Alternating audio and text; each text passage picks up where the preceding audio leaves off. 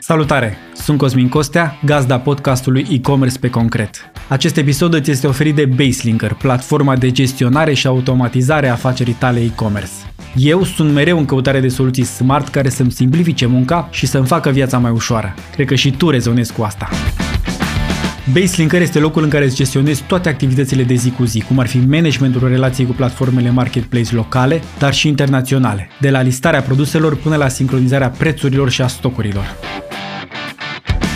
Pentru mine, cheia este eficiența. Cum să vinzi mai mult cu costuri mai mici. Dar contează și viteza de procesare a comenzilor și listarea ușoară pe fiecare marketplace internațional.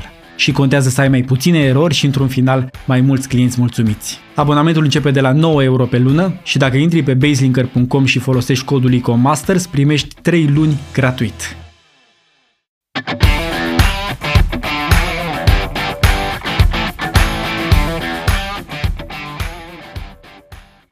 Salutare, Sorin!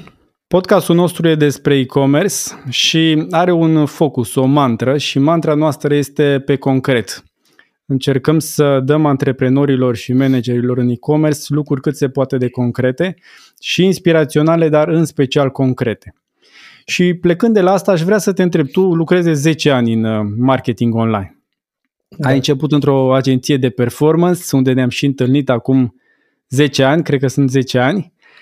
Și așa, încet, încet, da, da, a fost, a fost un moment și povestim imediat și despre momentul acela, cum am făcut uh, lucruri împreună, dar a evoluat foarte frumos. Ai evoluat de la un post de entry level, de junior, până la să conduci agenția. Pe măsură ce agenția s-a transformat într-una internațională, tu ai condus agenția, filiala internațională. Cum, cum ai reușit să evoluezi atât de rapid? Cred că a fost o combinație de context, pentru că eram într-o perioadă în care online marketingul creștea vertiginos și erau revoluții chiar în fiecare an sau la fiecare jumătate de an de produs, de accelerarea pe mobile era atunci foarte puternică și apariția uh-huh. aplicațiilor, Facebook era în creștere, Google era în creștere la fel. Apetitul meu pentru învățare continuă, care nu a dispărut uh, nici acum. Uh, și în momentul în care am descoperit zona asta, mi-a plăcut foarte mult și atunci mi-am dedicat toată atenția și am învățat uh, foarte multe. Am și avut ocazia să lucrez într-un mediu care m-a hrănit și m-a, mi-a lăsat loc să, să cresc.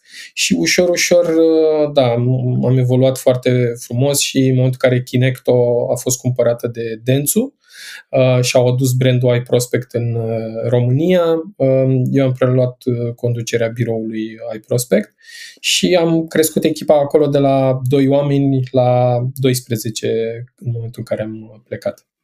Da, o poveste foarte frumoasă. Am, am tot urmărit-o așa cum, cum ai mers și ai crescut. Uh, fantastic. Și după ce, după ce ai terminat cu agenția, te-ai dus, cum, da. cum zicem noi, la client. Te-ai dus în partea la cealaltă. Ai, ai trecut uh, râu, da, râu. Da. Cum e? Cum e la client? E o chestie care o au foarte mulți oameni din, din agenție. La un moment dat îți dorești să încerci să faci tu cu mâna ta ce ai recomandat clienților până atunci și să vezi dacă, având mai mult control, reușești să ai un impact mai mare. Și ce m-a atras pe mine după șapte ani în, în Dentsu, unde eram foarte, foarte uh, fericit, uh, m-a atras un proiect nou în, în Vodafone, care a însemnat pentru mine și un alt mod de a lucra.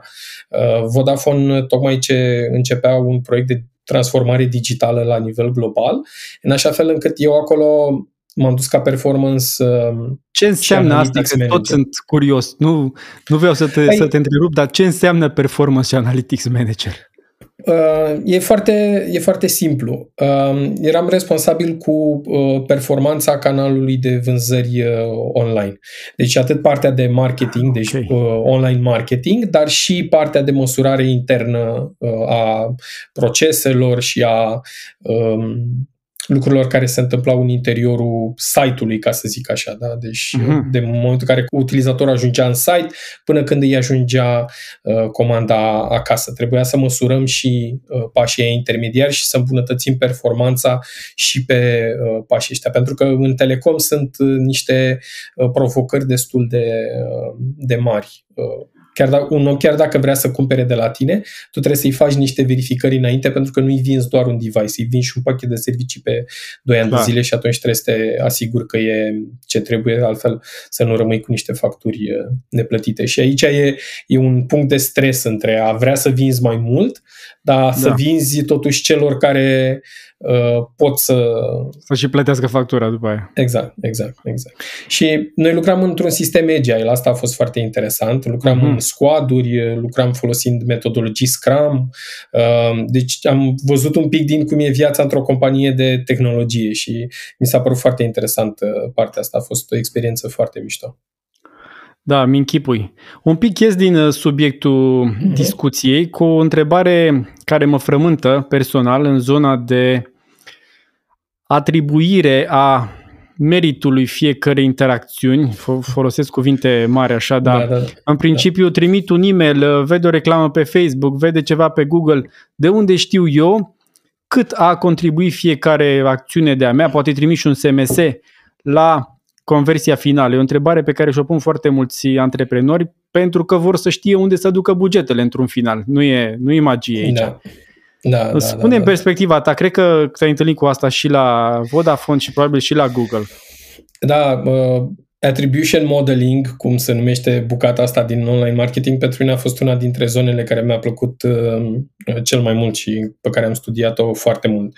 Um, și aici sunt uh, două lucruri cheie. Um, În primul rând este partea de um, tracking, de urmărire, în așa fel încât să te asiguri că toate sursele astea de trafic sunt uh, urmărite, ai niște firimituri care arată de unde a venit uh, omul uh, respectiv. Ok, deci să ai cu ce, da? Da, și al doilea, rând, uh, al doilea rând este că um, toate datele astea trebuie să se întâlnească într-un singur loc. Um, ce se numește, în termeni mai tehnici, single source of truth. Sau o singură da. sursă de adevăr, unde să poți să faci uh, clarificarea asta. Asta de obicei poate să fie Google Analytics, poate să fie un alt... Uh, Dar un este alt Google sport. Analytics, că uh, înțeleg că totuși Google Analytics are ceva modele de atribuire, hmm. dar... Uh, poate nu-ți poate da informații chiar foarte exacte. În primul rând că trebuie multe date și în al doilea rând că probabil că trebuie un tool specializat pentru asta. Dacă poți tu să ne pui așa într-un, în treizeci de secunde ce ar putea face un antreprenor să înțeleagă cum să uh, atribuie meritul canalelor.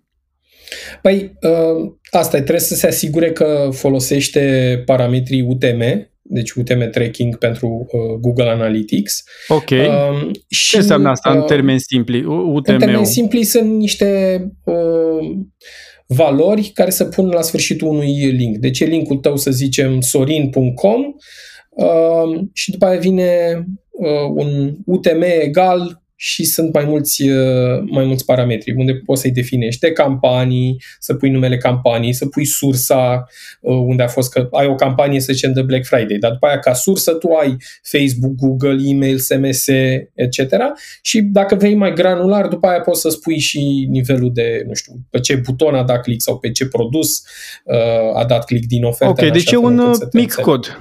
Un mic cod pe care îl punem în, un mic text care se pune sus. După... Exact, exact, exact. Și putem să știm de unde a venit click-ul.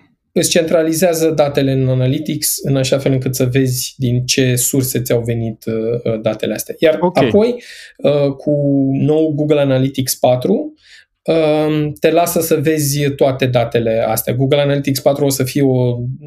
Este dar deja... când o să fie, Sorin, că tot îl așteptăm? Păi l-am este pus. De, este, este El deja... este, dar l-am pus încă nu. Încă nu. Tot pe trei suntem. Asta e adevărul. Mulți dintre noi. Asta e, asta e adevărul, pentru că e un istoric foarte mare în spate pe trei și atunci ca să, te, să ai încrederea că um, poți să te bazezi doar pe patru, cel mai bine e să faci parallel tracking-ul ăsta și apoi să, să treci pe, pe zona asta. Îl lași să meargă în paralel Exact. Recomandarea este să ai cel puțin șase luni sau poate uh-huh. chiar un an de parallel tracking și apoi după aia să treci uh, complet pe el. Și acolo în Google Analytics patru poți să te joci și cu uh, modelele de atribuire. Există și varianta de data-driven uh, attribution um, care practic... Um, Pentru că modelele astea de, de atribuire, eu folosesc tot timpul analogia și cu, cu fotbalul, da? Asta îmi place, zic cu fotbal. Pentru, e... pentru ascultătorii noștri, suntem în decembrie două mii douăzeci și unu, deci dacă deja aveți Google Analytics patru, poate a mai trecut da. ceva vreme și lucrurile s-au... Sau sau mai clarificat. Zic cu fotbalul, da, că asta mă interesează. Cu fotbalul. Când, da, când o echipă dă gol, da, cine e responsabil pentru golul respectiv? Mm-hmm. Modelul standard de atribuire, last click, e că e meritul doar al atacantului. Și, al și în fotbal da. de foarte de multe ori ei primesc toate acoladele. Realitatea însă este că fără mijlocași care să-i paseze mingea, rare ori.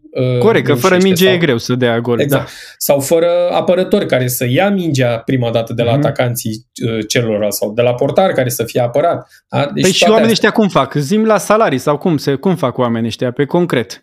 Cum dau salariile? Tot numărul zece e cel mai mare salariu, nu? Tot la exact. Click-ul ia cel mai exact. mare salariu. Exact. Exact. Păi și corect păi, așa? Și, uh, păi nu e. Nu e, uh, nu e corect. Și de asta, uh, în data-driven attribution, se folosește o parte din uh, teoria economică și aici intrăm un pic în chestia. Dar pe mai... simplu, te rog, pe simplu. Pe simplu. Uh, adică e... eu sunt, fii atent, fii atent, eu sunt un antreprenor. Da. Am, să zicem, o mie de comenzi pe lună. Da? Da. Vând da. un produs sau vând jucării, să zicem. Da? Și am o mie de comenzi da. pe lună. Eu nu da. pot să intru în detalii atât de tehnice. Cel mult mă duc la o agenție și le zic, ok, cât costă să faceți magia să, să-mi vină trafic calificat. De asta vreau să ducem lucrurile un pic mai în concret. Corect. Um, tocmai de-aia data-driven attribution face chestia asta în spate fără să trebuiască mm. să-ți bați tu capul. Dar ce e important să înțelegi ca să ai încredere în uh, algoritm este că el se uită practic la toate combinațiile de canale și după aia izolează scenariile în care a lipsit un canal versus când a fost un canal acolo.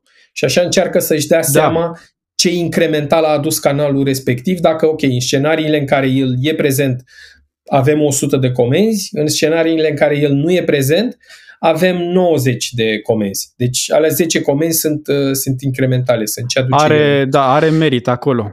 Exact. Și apoi în spate să fac niște calcule și se... Uh, clar. Magia din spate. Exact, dar mie îmi dă o informație uh, simplă și clară pe care pot să o citesc. Uite, canalul ăsta, eu știu că m-a costat o sută de lei și mi-a adus atâtea conversii. Tot ce o să vezi acolo, practic, o să vezi ce ai fi văzut la last click, clar, deci uh-huh. ăla care, în care canalul a fost ultimul, o să vezi și alea clar, dar o să vezi și alea în care el a ajutat, chiar dacă nu a fost ăla care a băgat mingea în poartă. O să vezi uh, conversiile când el a centrat, conversiile când el a recuperat mingea în apărare și tot uh-huh. așa. Am văzut pe site-ul Google un exemplu frumos cu un restaurant de pe, din Constanța, cum mm-hmm. cauți un restaurant Constanța și după care începi să te duci spre o căutare mai specifică, dar fiecare interacțiune are meritul ei. Asta mi-a aduce aminte de, o, de o, o situație în care eram la Metro, eu eram e-commerce manager la Metro și tu lucrai la agenția de marketing mm. online cu care lucram noi și făceam campanii împreună și acolo ne-am cunoscut. Da. Și am avut o discuție cu șeful meu care mi-a zis, ok, de ce bagi atâția bani în Google AdWords? Pentru că nu vin conversii, nu văd conversii. Și am încercat să-i explic logic că ajută, poate chiar nu, nu la ultimul click, dar ajută în, în journey, cum zicem noi, în călătoria clientului. Da. N-am reușit să explic și atunci, într-un moment așa de enervare, am tăiat Google AdWords două săptămâni și am arătat că îmi veneau, să zicem, zece la sută din comenzi din ultimul click dat pe o reclamă de pe Google, da. dar când da. am tăiat, am pierdut douăzeci la sută din comenzi, ceea ce înseamnă că el exact. aducea valoare și pe, și pe drum. O exact. mică paranteză, revenim la, la subiectele noastre, dar cred că e important pentru că mulți antreprenori își pun întrebarea asta, cum să fac să da, e... mi cheltui banii mai cu cap? E foarte important și uh, altfel nu ai încredere să investești uh, clar, mai mulți clar. bani, pentru că până la urmă canalele astea de comunicare online pot să ajungă niște canale de uh, vânzări în care Atât timp cât ele sunt profitabile, tu nu trebuie să te mai uiți la bugetul pe care l-ai investit. Îl lași să cheltuiască oricât de mulți bani uh, poate, atât timp cât pentru tine e profitabil canalul respectiv și tu primești mai mulți bani. Pentru că, din punct de vedere al cash flow-ului, pentru tine de obicei e mai bine, a, tu încasezi banii mai repede decât trebuie să-i plătești către canalele respective și atunci poți să crești frumos. Da. Uneori, chiar și când îți merge bine, ai profit, ai de toate, tot te gândești, ok, dar cum aș putea face mai mult da, sau da, mai da, bine? Da, da, da, da, da, clar, clar, clar. Sorin, sunt, mă urmărește o întrebare. Ce înseamnă S E E D? Că tot spui S E E D manager, S E E D, de la ce vine S E E D? Ce faci tu cu S E E D managerul? Păi asta a fost următorul pas după uh, Vodafone. Mm. Uh, eu am avut o... o relație cu Google încă din agenție, din perioada din agenție. Eu țineam niște training-uri pentru Google prin țară, cu Google Atelierul Digital, care încă se mai, se mai întâmplă tipul ăsta. Și pe de... cine învățai? Învățam studenții, învățam elevii, învățam oamenii care vroiau, indiferent de vârstă. Aveam și ce de învățai? șaizeci de ani. Învăț bazele marketingului digital. Da? Deci de la ce înseamnă paid search, la ce înseamnă S E O, la ce înseamnă să-ți faci un website, o pagină de social media, o pagină de Google My Business, ca să fii prezent pe Google Maps și să-ți apară business-ul tău fizic. Toate lucrurile astea... Okay. A B C-ul, ca să zic așa. Și oamenii veneau ca digital. Să facă pentru site-urile lor proprii sau da. Ca să se angajeze da. Într-o agenție? Pentru toate variantele. Ca să, pentru okay. site-ul lor, ca să se angajeze, ca să se angajeze într-o companie, lucrau într-o companie și vreau hmm. să aducă partea asta de online. Um, a fost o experiență foarte mișto. Am văzut toată țara, am văzut oameni, ți-am zis, de șaizeci de ani care veneau la cursurile astea. Am văzut copii de paisprezece cincisprezece ani care deja făceau affiliate marketing și încercau să-și optimizeze campaniile lor.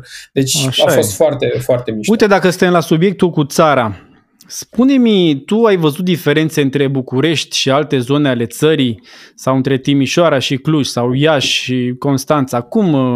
Cum vezi tu diferența dintre regiunile țării? E adevărat că e o diferență sau suntem toți la fel?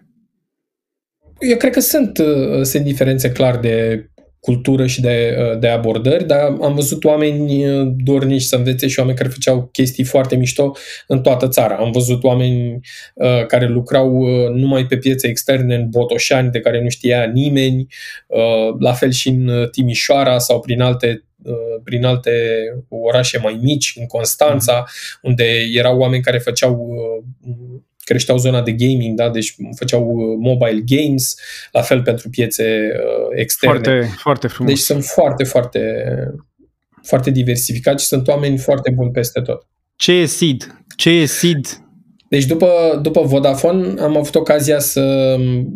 intru full-time în Google, să lucrez full-time um, și ce m-a atras a fost fix partea asta de S E E D. S E E D vine de la Startups, Exporters și Entrepreneurs Development. Wow, complicat, zi pe românește.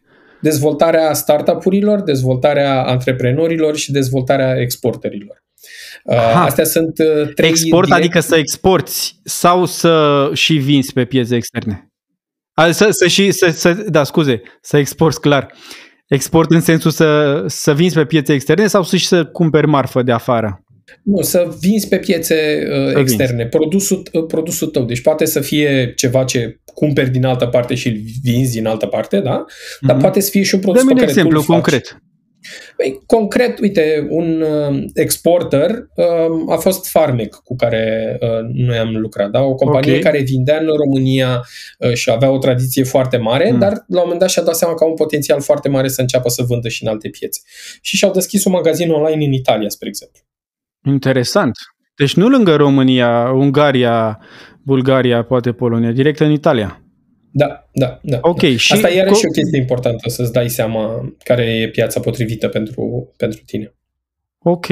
Și noi cumva de asta am separat exporterii de startup-uri, pentru că startup-urile, prin definiție, majoritatea sunt orientate și către export. Nu prea poți să te numești un startup dacă te gândești să acționezi doar pe piața din România. Așa este, chiar așa este. Da, da. Povestește-ne despre asta. Chiar asta vezi tu, că toate startup-urile pleacă cu gândul de internațional? Din ce în ce, din ce în ce mai multe și startup-urile adevărate așa sunt. Altfel, ești doar o companie, ești un I M M, dar nu ai mindset-ul de, de Ce start-up. Înseamnă pentru Google un I M M? Cum definește el I M M-urile? Adică întreprinderi mici și mijlocii, business-urile mici și, și medii, să zicem. Care sunt criteriile? Definiția, cred că asta ar fi. Noi facem un pic separația asta între I M M-uri și, și startup-uri prin focusul ăsta pe creșterea internațională și pe creșterea foarte rapidă, dar și pe modelul de finanțare. Da, I M M-urile sunt finanțate tradițional prin profitabilitate, ok, creditare, poate niște investiții private, et cetera. Startup-urile sunt finanțate prin capital de risc, V C, da, bani investiți, în ideea să crească foarte repede, foarte uh, mult. Și de asta e important focusul pe uh, piețele externe. Pentru că okay. Ca să justifici investiția uh, trebuie să crești uh, foarte repede. Și noi încercam să-i ajutăm pe ambele categorii. Uh, pe I M M-uri aveam și ajutorul ăsta pe... Încercați, nu mai, nu mai încercați, era la trecut, ce ai zis tu? Nu, nu, nu, nu, nu, nu. Încercam. În continuare ajutați. Da, da, da, da, da, da. Concret cu ce ajutați? Spune-mi două, trei lucruri cu care ajutați un I M M sau un startup. Da, păi avem așa, pentru I M M-uri avem, spre exemplu, un întreg program care s-a desfășurat de curând în România pe transformare digitală și în care am avut o serie de, am selectat vreo o sută de companii din, din piață și i-am ajutat să înțeleagă ce înseamnă de fapt transformarea asta digitală și cum poate să-i ajute să-și îmbunătățească business-ul pe fiecare palier. Da? Deci pe palierul de marketing, pe palierul de procese de business, Aha. pe logistică, asta pe finanțe, toate lucrurile astea. Și am avut ceva parteneri uh, cu care am lucrat și care le-au ținut uh, trainingurile astea. Pe partea de uh, marketing însă, evident că aici e unde suntem cei mai uh, puternici, ca să zic așa, uh, sau e area noastră de interes. Uh, am avut, uh, doar în toamna asta am avut uh, încă două alte evenimente. Uh, unul, noi zicem Retail Academy și e o serie de evenimente De, în care învățăm strategii de marketing online special pentru retailer, deci pentru e-commerce și omnichannel, adică dacă, și dacă ai magazine uh-huh. fizice încercăm să incorporăm. Ce înseamnă asta. Omnichannel pentru voi? Că am auzit termenul ăsta. Omnichannel înseamnă uh, companiile care vând uh, atât online cât și uh, offline. Da? Deci uh-huh. au și puncte de vânzare directe fizice, dar vând și, uh, și online. Tu lucrezi și cu antreprenori din alte țări, de exemplu, cum e diferit un, un antreprenor din Polonia sau Bulgaria de un român și ce ar putea, poate un polonez să învețe de la un român sau un bulgar să învețe de la un român, ca, ca stil de a face business, ca focus? Eu cred că noi am putea să învățăm foarte multe de la uh, cehi și de la... Dar ei ce ar putea să învețe de uh, la baltici. Noi? Sunt, sunt și acolo lucruri de învățat, dar ce, ce mi s-a părut mie interesant la, la cehi și la uh, lituanieni, estonieni uh, și uh, letoni, că Balticele sunt o altă zonă foarte interesantă, uh-huh. este uh, gândul ăsta pe export încă de, de când își construiesc afacerea. Și asta e dată de contextul lor. În ambele cazuri, piețele lor interne sunt prea mici ca să poată să ducă un număr atât de mare de, de companii. Și ei au un spirit antreprenorial foarte dezvoltat în, în țările astea. Și atunci ei nu se pot gândi să facă un business doar pentru piața lor de câte de două-trei milioane de oameni, care oricum e deja foarte saturată. Și se gândesc din prima la cum facem să atingem cel puțin regiunea S E I, da? Deci... O, Europa Centrală și de, și de Est. Ce ar putea, ce ar putea să învețe uh, ei de la noi uh, este crea- creativitatea asta și reziliența uh, românească. A, sună și bine, creativitate da? Și reziliență. Că noi am trecut prin foarte multe crize, foarte multe schimbări, foarte multe uh, lucruri, uh, headwinds, cum le mai zicem noi, dar lucruri care te te încetinezi sau care ți opun rezistență creșterii tale și cu toate astea am reușit să, să creștem niște companii foarte frumoase din România. Și atunci okay. sunt, sunt lucrurile astea care se pot, se pot învăța. Dar de foarte multe ori un lucru care îi ține, îi încetinește pe antreprenorii din România e chestia asta, că ei se gândesc doar la, doar la piața din România și nu văd oportunitățile din jur. Da? Că e Bulgaria, că e Moldova, că e Ungaria, că e Serbia, Croația, că e Italia, Austria. Uh, sunt multe alte piețe unde ar putea să aibă succes. Ok. Deci ei au o constrângere, țara e prea mică și o transformă da. în oportunitate. Ies exact. direct în export. Exact. Noi avem o oportunitate că țara e mare da. și avantajul nostru e creativitatea și reziliența. Da. Oare îți vine în minte un exemplu concret de, de business românesc care a, a aplicat principiile astea? Că principiile sunt excelente, numai că aplicarea lor de multe ori apare, aici apare provocarea. Care le-a aplicat și i-a ieșit, da. i-a, i-a mers? Da, păi uh, avem uh, mai multe exemple de, de genul ăsta uh, și acum ar, îmi vin în minte câteva. Spre exemplu, sunt două pe zona de tehnologie, uh, unde e Mondly, care e o aplicație de învățare de limbi străine care are peste treizeci de milioane de utilizatori din toată lumea. treizeci de milioane? Da. Eu da, știu Duolingo, treizeci... adică nu știu alții cum sunt, dar eu când vine uh, cartoonul ăla, desenele da, animate da. din Duolingo, nu știu dacă le-ați încercat, mă convinge. E, Mondly e un competitor uh, foarte puternic uh, pentru Duolingo. Și e românesc. S-au axat, da, e românesc. Wow. Și ei s-au axat pe uh, perechile de limbi uh, mai puțin uh, servisate, ca să zic așa. Spre exemplu, să înveți din română cehă sau din română suedeză. Uh-huh. Uh-huh. Da? Duolingo, spre exemplu, te ajută dacă vrei să vezi, spre exemplu, din engleză suedeză. Ok, uh, deci un topic el, interesant. Ăsta, ei au plecat de la o populație mai mare. E, uh, Mondly a plecat pe nișele mai mici, dar foarte multe perechi. Ei au vreo treizeci și trei de limbi uh, acoperite uh, și sunt un business foarte, uh, foarte mișto. Foarte la frumos. Fel uh, mai este uh, Creato, uh, Creatopy, Creatopy, nu știu dacă pronunț corect. În trecut s-au făcut un rebranding, se numeau BannerSnack înainte și FlipSnack. Sunt okay. două business-uri surori de tehnologie, una care făcea un tool pentru I M M-uri ca să-și creeze vizualuri pentru campanii, BannerSnack. Aha, un fel de Canva, da. ca să zicem așa. Da, da. Și A, îți vine în minte, scuză-mă că te întrerup, și un business din zona de e-commerce? De e-commerce. Da, avem și pe, pe e-commerce. Pe e-commerce, spre exemplu, Vivre a fost un client care, mm-hmm. um, o companie care a crescut din prima cu gândul la, la export. Uh, Som Product, încep și ei să facă uh, tot într-o zonă export. similară de mobilă și exact. decorațiuni.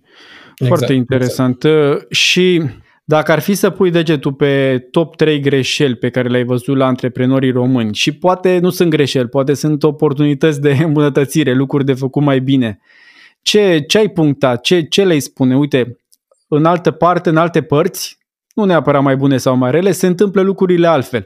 Ai putea să înveți și tu de acolo. Păi... Uh... Reiau punctul meu cu exportul, că ăsta e unul dintre cele mai importante. Așteaptă foarte mult până se simt pregătiți uh, să încerce să iasă pe, pe piețele externe. Și așa cum ziceam, în schimb... Uh, Dar de ce așteaptă colegii... oare?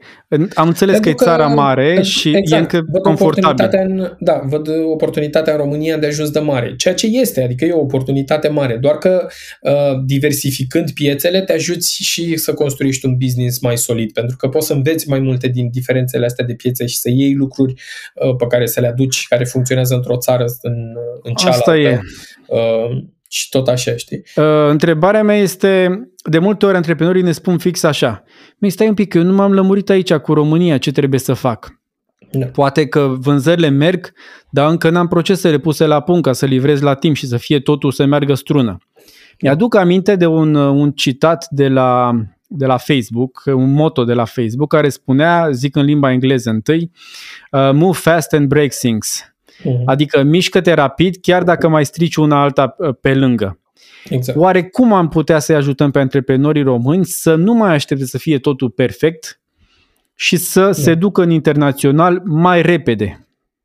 Asta e, um, asta e în primul rând ține de, de mindset, de să, să hot, să-și dea seama ei de oportunitatea uh, asta și în al doilea rând ține de a construi un ecosistem de suport. Mm-hmm. Ce înseamnă asta, ecosistem de suport? pentru a putea să te miști repede, ai nevoie de parteneri care să fie dispuși să facă lucrul ăsta la fel de repede ca tine. Da? Parteneri de logistică, corect, parteneri de uh, fulfillment, parteneri de uh, marketing, parteneri de H R, parteneri de orice uh, lucru, ai nevoie de chestia asta. Ai nevoie de finanțare care să fie dispusă să, să fie acolo și să-ți ofere capitalul în care tu zici, băi, am nevoie de zece milioane să mă extind în, în două țări. Să nu aștepți până îți uh, faci asta din, din profit, pentru că poate fi prea târziu. Și da. România începe să se miște pe zona asta foarte bine. Am fost foarte mult ajutați de UiPath, care a pus România pe hartă. Da, și a, a zis, a, ia uite, în, în partea aia lumii există niște oameni care fac niște chestii extreme. Oameni care fac și produse, nu fac doar servicii. Da. Exact, exact. Așa este, și, așa este. Dar eu mă gândesc un business global. Clar, dar eu mă gândesc totuși că de multe ori avem exemplu UiPath și ducând lucrurile la extrem, exemplu Apple sau Facebook sau Amazon. Eu mă gândesc la antreprenorii români care au un business de un milion de euro, de zece milioane, nu da. neapărat unicorn, și acolo e mult business, business-ul da. obișnuit, I M M-ul. Da. Ne uităm în sus la unicorn, dar revenim cu, cu picioarele pe pământ. Dar știi că și UiPath a fost la fel. UiPath nu a avut uh, traiectoria unui uh, unicorn obișnuit. Ei au fost câțiva ani buni în sistemul ăsta de I M M, în care lucrau cu clienți și creșteau încet, încet, până, ea, uh, până au ajuns la niște oameni care și-au dat seama de potențialul lor și le-au zis, bă, uite, mai bine luați niște bani, vă ajutăm noi să-i strângeți uh, și puteți să creșteți zece x într-un an versus câte doi x așa încetișor. Și de asta zic că e o chestie și de, și de mindset, pentru că oricare dintre antreprenori ăștia de un milion sau de două milioane, la un moment dat pot să, dacă au viziunea și au strategia să crească rapid, acum există deja resursele financiare pe piață ca să poată să strângă, să da. strângă capitalul la și un pic rapid. De mai multă înțelegere a beneficiilor din partea investitorilor. Fie că sunt organizați sau pur și simplu oameni care investesc în business-uri. E-commerce-ul e încă un domeniu foarte atractiv și uh, sunt foarte multe fonduri de investiții care sunt dispuse să investească bani în e-commerce-uri la niște valori care, dacă te-ai uitat din perspectiva unui business obișnuit, s-ar părea că sunt uh, nebuni. Da, da, putem discuta și de cum să-ți vinzi un business de e-commerce, poate uh, altă dată. Uh, legat de asta, cum vezi tu diferența între firmele mari, companii, corporații în zona de e-commerce și firme mici, startup-uri sau I M M-uri? E povestea asta, știi, cu furat cașcavalul, era o carte, cine mi-a furat cașcavalul, nu știu dacă, dacă ai citit o, o fițuică de carte, dar foarte bună, te lasă pe gânduri. Uh, Înțeleg companiile mari din toate poveștile pe care le spunem că o firmă mică poate să ia toată piața dacă nu e atentă, pe de o parte, și pe de cealaltă parte, cum ziceam, firmele mici se mișcă suficient de repede, acceptă incertitudinea pentru a se dezvolta? Eu cred că e, e deja clar că niciun domeniu nu e uh, sigur de disruption, dar nu e sigur împotriva acestor noi companii care vin și uh, fură peste noapte uh, cașcavalul. Uh, ne uităm la Tesla, care a revoluționat o piață care de cincizeci șaizeci de ani era complet stabilă și confortabilă, da, da, și acum vin o mulțime de alții care încearcă să fure cașcavalul Teslei. Da, exact. Sunt foarte da, multe da. alte. Am văzut Rivian se cheamă, nu? Parcă. Da, Rivian, Rivian. Stog, da. o grămadă, Lucy. Nu-i subiectul uh, nostru, dar uh, exact. subiectul disruption-ului pe, este. Da, și pe, pe partea asta de, de e-commerce, dacă ne, ne gândim la, um, nu știu, la ochelari. Da. Um, Luxottica era producătorul care făcea, nu știu, optzeci la sută din ochelarii care să, să vindeau. Au apărut Warby Parker și alte startup-uri care sunt D to C, da? Deci ei produc în uh-huh. China, vând direct către uh, clienți. Și au început să câștige din ce în ce mai multă tracțiune pe, pe zona asta, știi? Mă interesează extrem de mult subiectul D to C pentru ascultătorii noștri, direct to consumer. Da, adică uh, poate povestești tu ce înseamnă D to C versus un e-commerce clasic. D doi C-urile de obicei, cum ziceam, direct către consumator. Sunt business-uri care sunt orientate către o gamă mai mică de produse, la început cel puțin. Ei le produc și le vând direct către clienți, fără niciun fel de sistem de distribuție alternativ, parteneri, et cetera. Și uite, îți și arăt aici un, un exemplu de ochelari de la un brand din Barcelona, Brand, cred că se numește, care vindea ochelarii online, pur, comanzi și îți inclusiv cu acasă. Lentile da. de vedere. Da, da, da. da. Eu pe ăștia mi-am luat, eu pe ăștia mi-am luat doar pentru um, filtrul de calculator. Doar, doar pentru filtrul de calculator, dar uh, au variante. Warby Parker, de care ziceam, e un startup care valorează deja, cred că, câteva miliarde bune. Erau, că e o corporație deja, da. Da, exact. E uriaș. Cred că aici, dacă îmi permiți două cuvinte, cred că antreprenorii români ar avea o oportunitate foarte mare să se focuseze pe zona asta de D doi C. Da. Putem traduce, dar unele, unii termeni din business nu-i mai traducem pentru că s-au, au rămas așa. Înțeleg că apare noul, noul D E X. Doc, da. da, Doc, D E X și unele cuvinte, chiar sunt curios dacă găsim podcast și business în, sigur, în nou dicționar.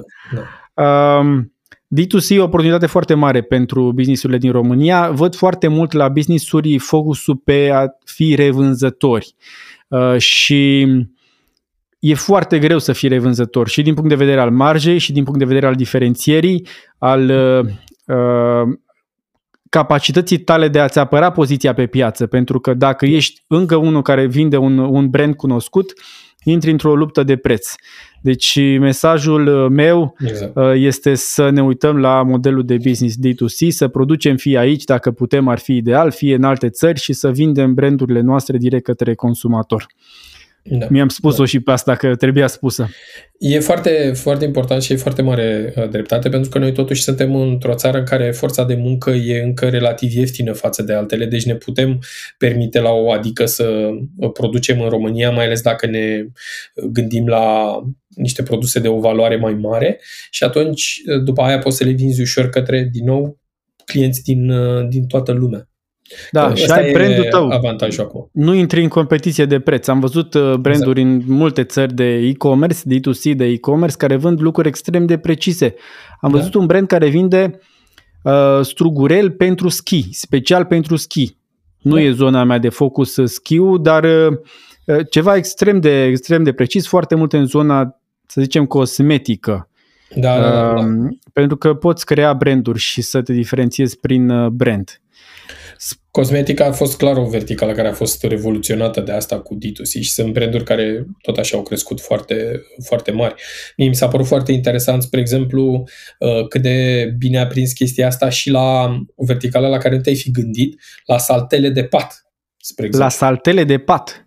Știam o poveste, da, da tu zici ceva și eu zic de ale mele, dar o poveste de perne pentru picioare, leg pillows. Nici nu știu exact ce înseamnă leg pillows. Uh, o, da, da. Iar și un business foarte, foarte de succes. Spune-mi cu saltele da. de pat. Scuze că... Pe saltelele de pat sunt două startup-uri care au revoluționat piața în state, uh, Casper mm-hmm. și Purple. Și erau două startup-uri care au... Ok, au avut o parte de inovație de produs în spate pe partea de saltele, că le-au făcut din spumă versus bla bla bla. Da. Uh, dar nu era ceva ce nu era existent pe piață, doar le-au făcut un pic mai, mai bine. Dar ce au făcut diferit era că îți trimitea salteaua acasă prin uh, poștă. Aveai return policy, nu știu, nouăzeci de zile, o sută optzeci da. de zile, et cetera. Uh, și a... au luat foarte ușor o, o bucată foarte mare din ăsta, pentru că era un, tot așa, o zonă în care erau foarte mulți intermediari, fiecare uh, avea marja lor și atunci s-au putut să ducă direct către client cu un preț uh, foarte bun. Competiția uh, nu era deloc online și atunci au captat uh, o bucată foarte mare. Și aici are și un potențial pe care aș vrea să-l, uh, să-l menționez pentru antreprenori. În momentul de față, în uh, cea mai rapidă creștere în toată Europa pe comerțul online este în segmentul oamenilor peste cincizeci și cinci de ani. Hmm. Uh, Cumpărători, nu antreprenori. Sau și antreprenori. Da, da, cumpărători, cumpărători. Uh, și de ce zic că e important? Pentru că sunt uh, foarte mari ca segment, uh, că Europa are o populație îmbătrânită și sunt foarte bogați comparativ cu alte segmente de vârstă. Au oamenii cincizeci și cinci plus, mai ales în țările uh, din da. afară, sunt oamenii care au, au acumulat... de toate. Acum, exact, da. Exact. Și au venit, uh, au venit disponibil uh, foarte mare. Mm-hmm. Au copiii crescuți, sunt dispuși să, să cumpere chestii pentru ei. Și aici e cea mai rapidă creștere din, din, în toată Europa. Deci asta e uniform uh, pentru toată Europa, inclusiv în România. Și asta a fost accelerată de pandemie. Da. Uh, apropo de pandemie, uh, doar o mică paranteză, și eu cred că e foarte, foarte bine să targetăm în afara targetului clasic uh, optsprezece treizeci și cinci sau... Da. Cu venituri peste medie și din localități mari, că nu știu alții cum sunt, dar eu m-am săturat de targetarea asta. Trebuie să vorbim da, și cu alți da. oameni, nu exact. doar cu cei uh, din targetul ăsta atât de îngust, iar zona, da, de cincizeci și cinci plus, din natura lucrurilor. Au plecat copiii la facultate, ți-ai exact. luat toate pentru casă, nu mai da, ai pe ai da. uh, venit discreționar, cred că se cheamă, uh, mare, da. care nu acoperă nevoile și poți da. face altceva cu el. Cum vezi voi, cum vedeți voi și cum vezi tu, acum un pic de teoria conspirației, că voi aveți big data, cum vedeți voi ieșirea din pandemie și viitorul e-commerce-ului în România? Cu ieșirea din pandemie nu mai pot să mai zici nimic, pentru că erau, erau niște semnale în vară, acum s-au dat toate peste cap, comportamentele sunt extrem de, de variate. Dacă înainte, spre exemplu, pe măsură ce mobilitatea oamenilor creștea, deci oamenii mm. începeau să ducă, să umble prin oraș mai mult, creșterea căutărilor încetinea, pentru că oamenii erau mai mult prin, prin Mai oraș. vorbeau și între ei. Acum nu se mai întâmplă chestia asta și sunt, sunt momente în care cresc amândouă. Crește și mobilitatea, crește și numărul de căutări, pentru că o parte din comportamentul ăsta online dat de pandemie a rămas și o parte importantă din, din el. Oamenii s-au obișnuit și zic și din experiența mea, dacă înainte îmi plăcea să mă duc prin hipermarket să mă plimb, să mai îmi cumpăr una alta, acum dau comenzile exclusiv online. Și eu la fel, și noi la fel, că nu dau eu comenzile în familie, dar comportamentul ăsta de plimbat cu căruciorul prin supermarket, să nu se supere nimeni pe mine, da. eu nu-l mai înțeleg. Adică e pur și simplu, mă duc să cumpăr aceleași produse, pentru că o familie consumă aceleași produse. Exact. exact. Uh, nu e nicio distracție. Poate la alt tip de produse e mai, e mai interesant. Ok. Uh, de ce îl interesează pe Google despre I M M-uri și startup-uri? Pentru că Google e foarte mare. Aș vrea un pic să, să ridicăm vălul de pe povestea asta cu, da. și cu teoria conspirației și cu Google rău și binefăcător și bun. Care e interesul lui Google într-un final? De ce ajută el uh, companiile? Google a fost și este întotdeauna uh, și va fi întotdeauna o companie cu ochii pe viitor. Uh, ok, Google... sună bine, dar mai pe concret, Sorin. Foarte pe concret, toate proiectele pe care le-a făcut Google au fost cu impact pe, pe termen lung și în așa fel încât să asigure succesul Google în următorii zece ani, nu neapărat în următorul an.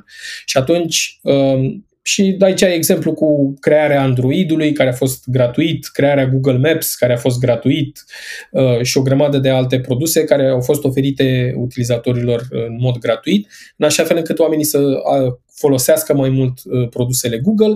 Folosind produsele Google, evident, întotdeauna se, duc, se întorc și la search, crește și partea core a business-ului uh, de advertising, crește și partea de cloud, care acum devine din ce în ce mai importantă, pentru că oamenii și antreprenorii au încredere să folosească instrumentele pe care se bazează un produs ca, uh, ca Gmail, da, care are un, peste un miliard de utilizatori, sau alte șapte produse pe care le avem cu peste un miliard de utilizatori. Și atunci îți crește și partea aia. Iar focusul pe I M M-uri este fix de chestia asta. Pentru că noi credem cu tărie că dacă ajutăm piața să crească, este bine pentru toată lumea. Da? Noi nu vrem Absolut. să ne batem Bun. pentru o bucățică mai mare din aceeași plăcintă, vrem să ajutăm să crească plăcinta cât mai mult în așa fel încât să fie loc pentru toată lumea să, să prospere. Da? Și să ajutăm prospere. Antreprenorii să prospere, să ajutăm societatea să prospere, pentru că după aia intrăm într-un feedback loop pozitiv. Da? Începe să fie din ce în ce mai... Sună ce super ce mai deștept. Mai... Hai să văd dacă am înțeles eu. Tu ajuți companiile să crească, să înțeleagă da. avantajele digitalului exact. Și companiile când vor să ajungă la clienții lor, sperați că vor folosi uneltele Google să facă asta și în felul ăsta să aveți și voi uh, ceva exact. de câștigat. Deci e un, e exact. un cerc, nu e nici magie, nici teoria da. conspirației. Voi ajutați, da. ei da. cresc, se întorc, da. folosesc da. serviciile voastre și vă, vă e bine. Ne concentrăm să facem cele mai bune produse pentru utilizatori, da? În așa fel încât cât mai mulți utilizatori să folosească produsele Google și de asta crește în continuare numărul de utilizatori uh, pentru produse. Și în același timp ne încercăm să ajutăm antreprenorii să înțeleagă avantajele mediului online și cum din ce în ce mai mulți din consumatorii lor se mută în mediul online și în momentul în care s-au mutat în mediul online, produsele noastre sunt o parte din viața lor în uh, mediul online. Și atunci încep să le folosească și să vadă care se potrivesc uh, pentru ei. Da. Și în mod natural și organic crește și, uh, crește și business-ul. Business-ul Google. Da. Spune-mi un pic în altă zonă. Deci noi ne-am întâlnit acum zece ani. Tu lucrai la o agenție, eu lucram la client, la Metro, făceam campanii împreună pentru Metro, campanii online. Ce s-a schimbat în ăștia zece ani? Odată ce s-a schimbat din punct de vedere, din trei puncte de vedere, agenție, pentru că antreprenorii care ne ascultă lucrează cu agenții, mulți dintre ei. Da. Din punct de vedere al înțelegerii antreprenorului cum se face business sau cum folosim online-ul să facem business și din punct de vedere tehnologie, unelte pe care le folosim, sunt mai prietenoase, sunt tot mai complicate, ce, ce poți să ne spui? Cum, cum vezi tu lucrurile astea? Pe, pe partea de cum văd antreprenorii, e clar că a fost un avans și din ce în ce mai mulți își dau seama că online-ul trebuie să fie o parte importantă din business-ul lor, însă Din, din ce văd eu, sunt încă mulți care alocă prea multă atenție canalelor uh, vechi. Da? Dacă fluturași, uh, bannere out of home, uh, T V, iarăși în condițiile în care T V-ul e într-o scădere continuă în România de multă vreme. Și hai să te întreb ceva acum zi... care nu o să-ți placă. Yes. Vorbeam... Uh... Vorbeam neoficial la o cafea cu oameni din agenție și am întrebat așa, vreau să, le-am spus, vreau să lansez un business de vinuri uh-huh. pentru un client, cum pot să-mi cheltui cel mai bine banii ca să ajung la clienți? Și eu mă așteptam să zică de YouTube, să facem ad-uri, să comunicăm acolo, pe lângă canalele tradiționale yeah. digitale. Yeah. Dar răspunsul lor totuși a fost T V-ul. T V-ul T V. E în scădere, yeah. dar totuși are o, un reach, o acoperire, o penetrare mai bună decât... Cum, yeah. cum explici asta? Um, e un concept în, în Google care se numește Rivers of Thinking, râuri de gândire. Ok. Um, e un concept foarte interesant și anume că oamenii, oamenilor le e mult mai confortabil să gândească pe niște rute deja uh, făcute și bătătorite. Și le e greu să iasă din râurile astea. Statistic scade consumul de T V, adică da, păi asta noi... e, statistic scade, statistic nu există niciun studiu recent care să arate ce impact real are T V-ul. Statistic există studii făcute de diferite companii uh, publice despre impactul diferitelor canale și în care YouTube-ul e peste T V, uh, ca și impact per dolar cheltuit, ca mm-hmm. pe atenție, pe reach, pe uh, ce vrei tu. Uite, te întreb și eu uh, ceva. Tu câți utilizatori crezi că are YouTube în România? Stai că știu. Lunar. Știu că am văzut un, uh, un video de la tine, ziceai doisprezece milioane. Da. Dar doisprezece mil... nu doisprezece milioane m-a uimit, că doisprezece milioane, da, doisprezece milioane de oameni intră, ok, intră uh-huh. din când în când. Ce am văzut uh-huh. în studio, ai prezentat tu ceva despre YouTube, uh-huh. că timpul mediu petrecut pe YouTube e o oră jumate. Da. da. Nu știu, adică zic și eu acum, vrem să înțelegem interesul comercial, dar trece viața pe lângă tine dacă stai o oră jumate pe YouTube sau poate stau să învețe, atunci are rost. Vezi, asta e, asta e cheia, pentru că YouTube are un conținut extrem de, extrem de divers și partea de educație, partea de cooking, partea de learning, partea de limbă, partea de joacă, partea okay, de știință, deci nu e doar istorie, distracție și uh, filmulețe. Da. Oamenii da. se duc da. și să afle lucruri și să învețe lucruri. Da. da. Știi okay. care e al doilea device pe care oamenii se uită la YouTube? Nu, al doilea device. Televizorul. Îl mare, din sufragerie. Da. Ok. Sunt, uh, ca procent din timpul petrecut pe YouTube, petrec mai mult timp pe televizoarele mari decât pe iPhone, iPad și alte no. device-uri iOS. Serios? Da. Ok. Da. Pe primul loc sunt device-urile mobile, dar pe, uh, dar pe Android. Uh, e foarte okay. amuzant ce mi-ai zis pentru, și zic super pe scurt. În Rusia, uh, colegii mei din Google au făcut un... Uh, un experiment uh, și au inventat un brand de ciocolată pe care l-au lansat folosind doar YouTube. Și după aia au măsurat uh, favorabilitatea, brand awareness-ul și, uh, și toate astea. Și într-o lună și ceva reușiseră să ajungă pe locul trei în piață. Pe metricile de, okay. de brand folosind doar YouTube. Dar cu ciocolata exista sau era doar... Era doar... Nu exista, deci magazin nu exista. Ciocolata nu exista. Erau doar campaniile de YouTube. Da. Ok, am vorbit despre... despre ce s-a întâmplat și cum se schimbă zona de video între televizor. Uite, zicem televizor, dar trebuie să zicem cablu, nu? Corect ar fi să spunem da. cablu. Că eu am da. pe telecomandă buton Netflix. Eu când iau telecomanda apăs da. butonul Netflix. Da. E deja... Da.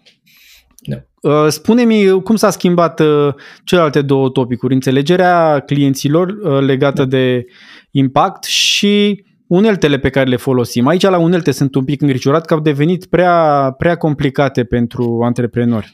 Dimpotrivă, trendul aici este de ușurință din ce în ce mai mare, mai ales pe partea noastră, pe partea Google. Trendul este clar către automatizare și către a folosi timpul uman pentru alte lucruri, nu pentru setarea chestiilor complexe în platformă și alte chestii. Deci e un, o direcție clară de automatizare și de a face foarte, foarte ușor. De exemplu, recent noi am anunțat un nou produs numit Performance Max, care într-un singur tip de campanie te lasă să servești ad-uri pe toate tipurile de campanii Google obișnuite, de, da? de canale, deci YouTube, da. search, hmm. display, et cetera dintr-un singur loc. Optimizarea se face automat la obiectivul tău de business, deci poate să fie cost per achiziție, poate să fie return on advertising spend. Deci o lași pe auto, nu mai ai nevoie de agenție, lași totul pe auto și când te întorci ai, găsești comenzile. Ai nevoie de, uh, ai nevoie de agenție ca să-ți facă balansul între diferitele uh-huh. uh, bucăți, între diferitele canale, între uh, mixul de, uh, de comunicare, să vadă când începe să fie uzat un creativ, uh, da, un mesaj, un vizual, uh, pentru că se tocește, ca să zic așa, cu timpul și trebuie să-l schimbi, trebuie să-l adaptezi la uh, audiența ta pentru targeting. E foarte mult de muncă în continuare pe agenții, doar că le eliberează timpul de la face douăzeci de campanii granular, la la la, uh, și tu știi că când lucram la Metro aveam zeci și sute de campanii făcute granular, la a avea centralizat totul și să funcționeze mai bine pentru toată. Asta ne place. Uh, să-ți mai spun o durere a antreprenorilor. Durerea e așa, sunt două. Unul la mână.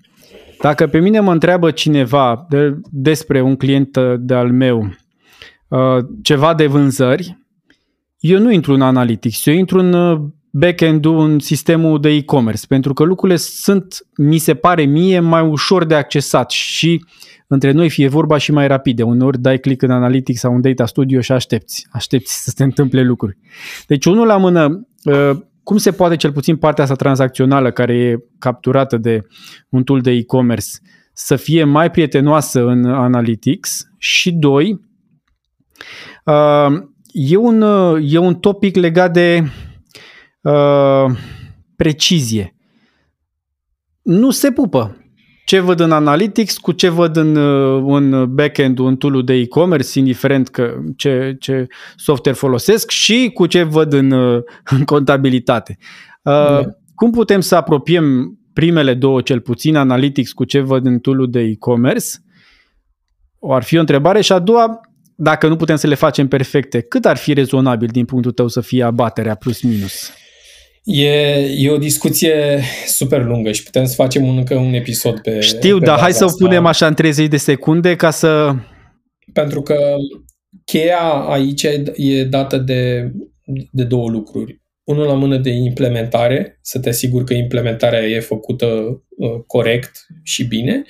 Și doi, e dată de limitările de privacy care uh, există în momentul de față. Da? Uh-huh. Dacă omul nu acceptă cookie-urile, tu n-ai cum să-i pui, să-l urmărești în Analytics, să-i vezi comanda. Și atunci va fi mereu o disparitate între, între cele două. Și cât ar fi una rezonabilă de diferență? Procentual, să zicem. E foarte, foarte greu de, de spus. Încerci să fie cât mai aproape de, nu știu, nouăzeci la sută. Eu asta, dacă mă întreabă cineva, ăsta e obiectivul meu pe toate conturile, să am uh, nu mai mult de plus minus zece la sută abatere. În ceea ce privește însă, cum ziceai tu, rapiditatea și astea, iarăși mm. mă întorc la uh, G A patru, la Google Analytics patru, care o să ajute enorm, uh, enorm la, la chestia asta, pentru că e o schimbare fundamentală de cum se măsoară, care e nivelul de bază la care se face tracking-ul și sunt multe mm. uh, schimbări uh, acolo și mai mult de atât unește lumea în web cu lumea app, pentru că odată ce crești și ajungi să ai site și să ai și o aplicație, poate ah, cu app, devine okay. și mai, mai complicat. Okay. Poate într-un poți să le uh, poți să le unești. Într-un podcast următor poate discutăm și despre cum să unești da. lumea digitală cu lumea fizică, da. nu doar app. Dar asta cu site-ul. Ăsta e un alt avantaj pentru aplicații, faptul că gap-ul ăsta de, dat de cookies e redus considerabil. Da, ar fi multe lucruri de, de povestit aici. Hai să, hai să ne apropiem de, de concluzii.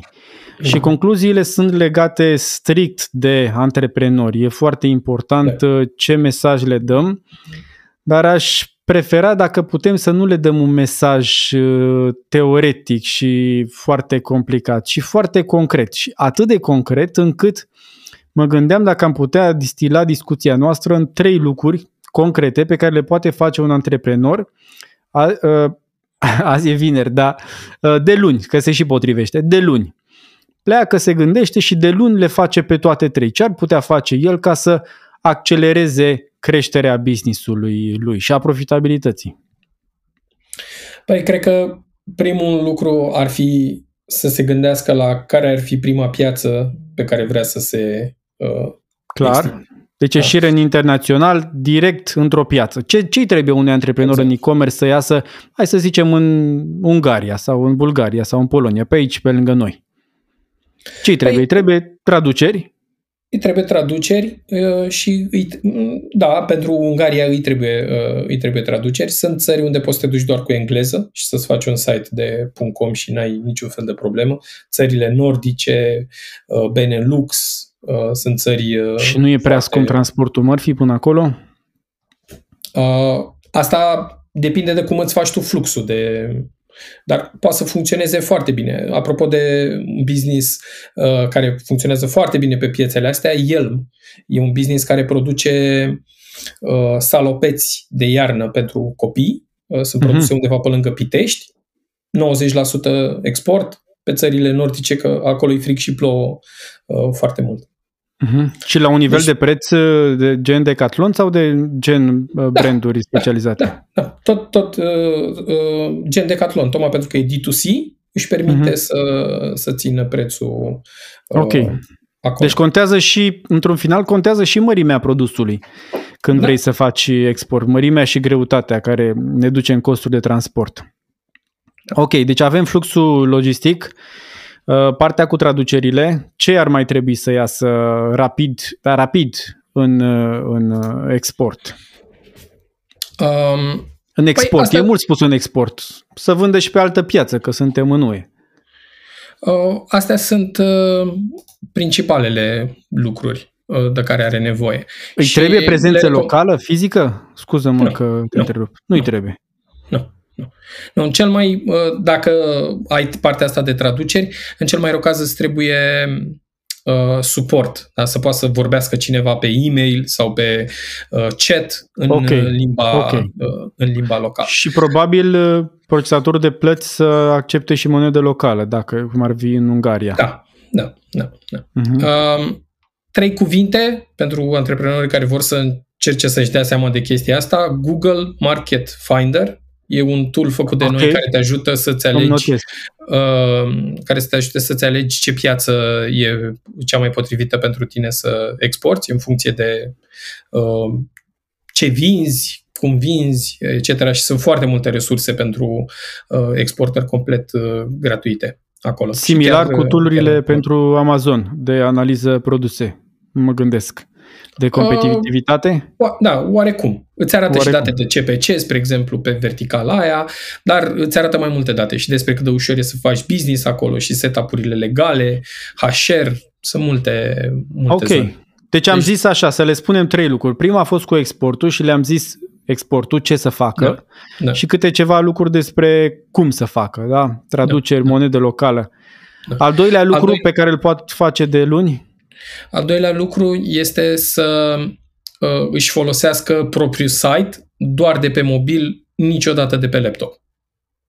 Eu, hai zi-mi cu, cum e cu asta, că toată lumea zice că mobile first, da. dar eu n-am văzut uh, antreprenori și agenții, adică exact. to- care toți zic, dar care da. să se apuce de la ecranul ăla mic. Toată lumea exact. zice, nu, hai, hai să vedem noi cum se vede pe ecranul mare și pe aia îl facem exact. mic. Zine cum exact. trebuie să gândim fix invers. În, în Google era o perioadă în care inginerii și toată lumea, odată pe lună, într-o vineri, cred, le era limitat internetul la vitezele trei G.